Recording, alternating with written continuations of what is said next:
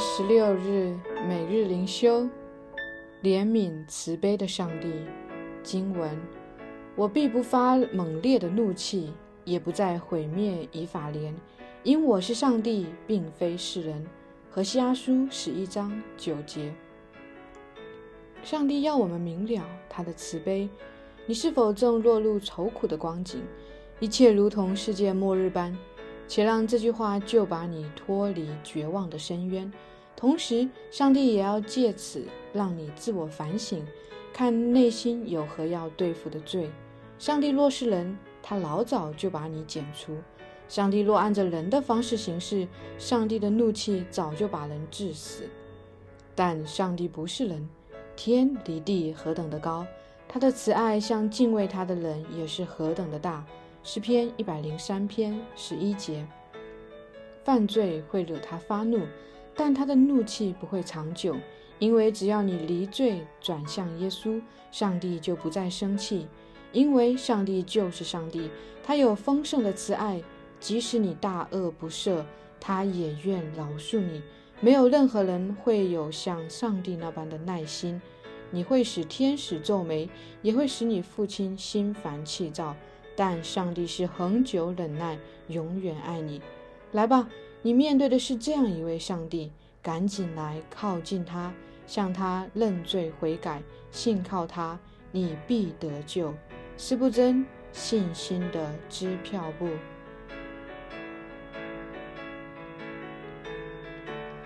每日读经耶利米书二十四到二十五章，永不断绝的慈爱。虽然上帝对他的子民非常失望，因为他们离弃创造他们并拯救他们的耶和华上帝，但是上帝对他子民却仍然怀有永不断绝的慈爱。在经过了一系列关于上帝审判和刑罚的预言之后，耶利米书二十四到二十五章里，上帝进一步通过耶利米向以色列民发预言，告诉以色列民被掳和亡国将不会是他们的最终命运。在更遥远的未来，上帝将有新的拯救工作，而最终极的审判与刑罚将临到列国，也就是上帝所没有拣选的百姓当中。耶利米书二十四章首先以一个无花果的比喻来开始，上帝在这里把以色列民分为两类，一类被称为极好的无花果，另一类被称为极坏的无花果。通过这个比喻，上帝清楚地把目前在犹大国内的以色列民分成两部分。他指出，有一部分将被掳到巴比伦，这一部分对应的是一筐极好的无花果；与此同时，有另一部分将留在原地，或是逃到埃及，而这一部分将是极坏的无花果。上帝接下来进一步解释了为什么被掳到巴比伦的那一部分对应的是极好的无花果，因为他们最终将在异乡得蒙保守，以至于时候满了，他们将要归回这地，被重新建造。这个比喻似乎完全出乎了我们按照常识所下的判断。在这个比喻中，被掳反而成为一件美事，而留在本地或是逃跑成功成了一件坏事。首先，在这当中，我们需要承认上帝的智慧和奥秘令人难以测透。其次，在这当中，我们也再次看见旧约中的余数神学，就是上帝将从他的子民中拣选出一部分，保守他们，栽培他们，并且最终只有这一部分渔民才会在上帝的审判中得救，而其他没有被拣选的百姓则将被丢弃。我们也再次认识到，原来整个旧约的以色列民群体是一个混合的群体，其中并不是每一位都将得救，因为亚伯拉罕之约指向的是一个混合的后裔，因此每一位受割礼的以色列人虽然都被称为亚伯拉罕之约下的子民，但不一定被称为是真正蒙拣选的子民。通过被掳这个动作，看起来是上帝的国度被摧毁，上帝的子民被践踏，上帝的名被羞辱，但上帝却在其中有他神圣的主权与安排，而这就是上帝的智慧所在。我们甚至可以想象，那群依靠自己个人的聪明智慧，以为可以逃过巴比伦人的追捕，甚至以为可以依靠自己的车马逃往埃及的人。他们可能在出发上路的那一刻，心里松了一口气，以为自己逃亡成功，逃过一劫。然而，他们却完全没有想到，上帝的智慧高过他们的智慧。他们依靠自己的小聪明，最终踏向了自取灭亡的道路。他们在上帝眼中成了极坏的无花果，被随意丢弃。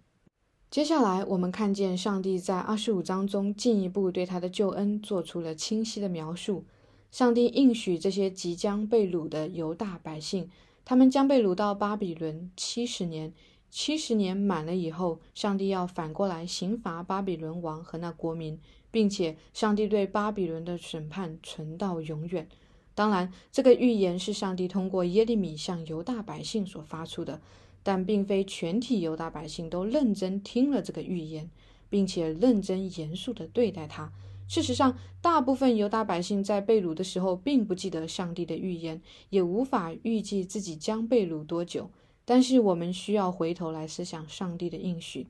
这真是一个充满慈爱与怜悯的应许。上帝不仅应许拯救他们，甚至把日期也赐给了他们，因为上帝爱他们，不忍心让他们在被掳的年日里失去盼望和曙光。从主前六百零五年的第一次被掳开始算起，直到第一次归回，他们的确度过了七十年的时间。上帝是现实的，并且是全能的。我们看见，在整个犹大百姓被掳这件事上，上帝拥有绝对的主权。巴比伦王可能觉得自己不可一世，以为犹大国被自己彻底踩在脚下，但他不知道的是，犹大家的上帝才是整个历史的主宰，巴比伦王也不过只是他的工具而已。最后，上帝赐下更进一步的预言，预言以巴比伦为首的列国要在上帝愤怒的审判中被永远刑罚。这是一个关乎永恒的预言，同时是上帝在永恒中将彻底得胜的宣告。这一审判的基础有《创世纪》三章中对蛇的后裔和女人的后裔的预言，同时也指向基督在十字架上完全的得胜，以及基督将以天国君王的身份第二次再临。耶和华上帝对犹大国的审判和刑罚都是暂时的，对他们的怒气也是短暂的。但是对那些没有被拣选的列国而言，则是长久的，是终极的。反思与祷告：第一，上帝为什么要赐给犹大百姓一个日期？这表明了上帝什么样的旨意？第二，在今天，上帝在患难中赐给我们什么样的盼望和救赎的应许？使我们可以从中因此而看见希望的曙光，不至于绝望。亲爱的天父，感谢你总是带着无尽的慈爱来爱我们。你赐下了你的独生爱子耶稣基督，因着爱我们的缘故，他毫无保留的完全牺牲，为的是要将我们从最终拯救出来。在基督的十字架上，你的慈爱和你的公义相遇。带给我们最深的盼望，以至于当我们来到你的面前的时候，我们在你的公义中无不惊恐，因为基督十字架的大能已经覆盖了我们。主啊，感谢你在你的公义当中存留了你的恩典和慈爱，使我这样的罪人能够找到一条出路。如此感恩祷告，是奉我主耶稣基督的名求，阿门。以上读经分享与祷告来自杨文浩传道。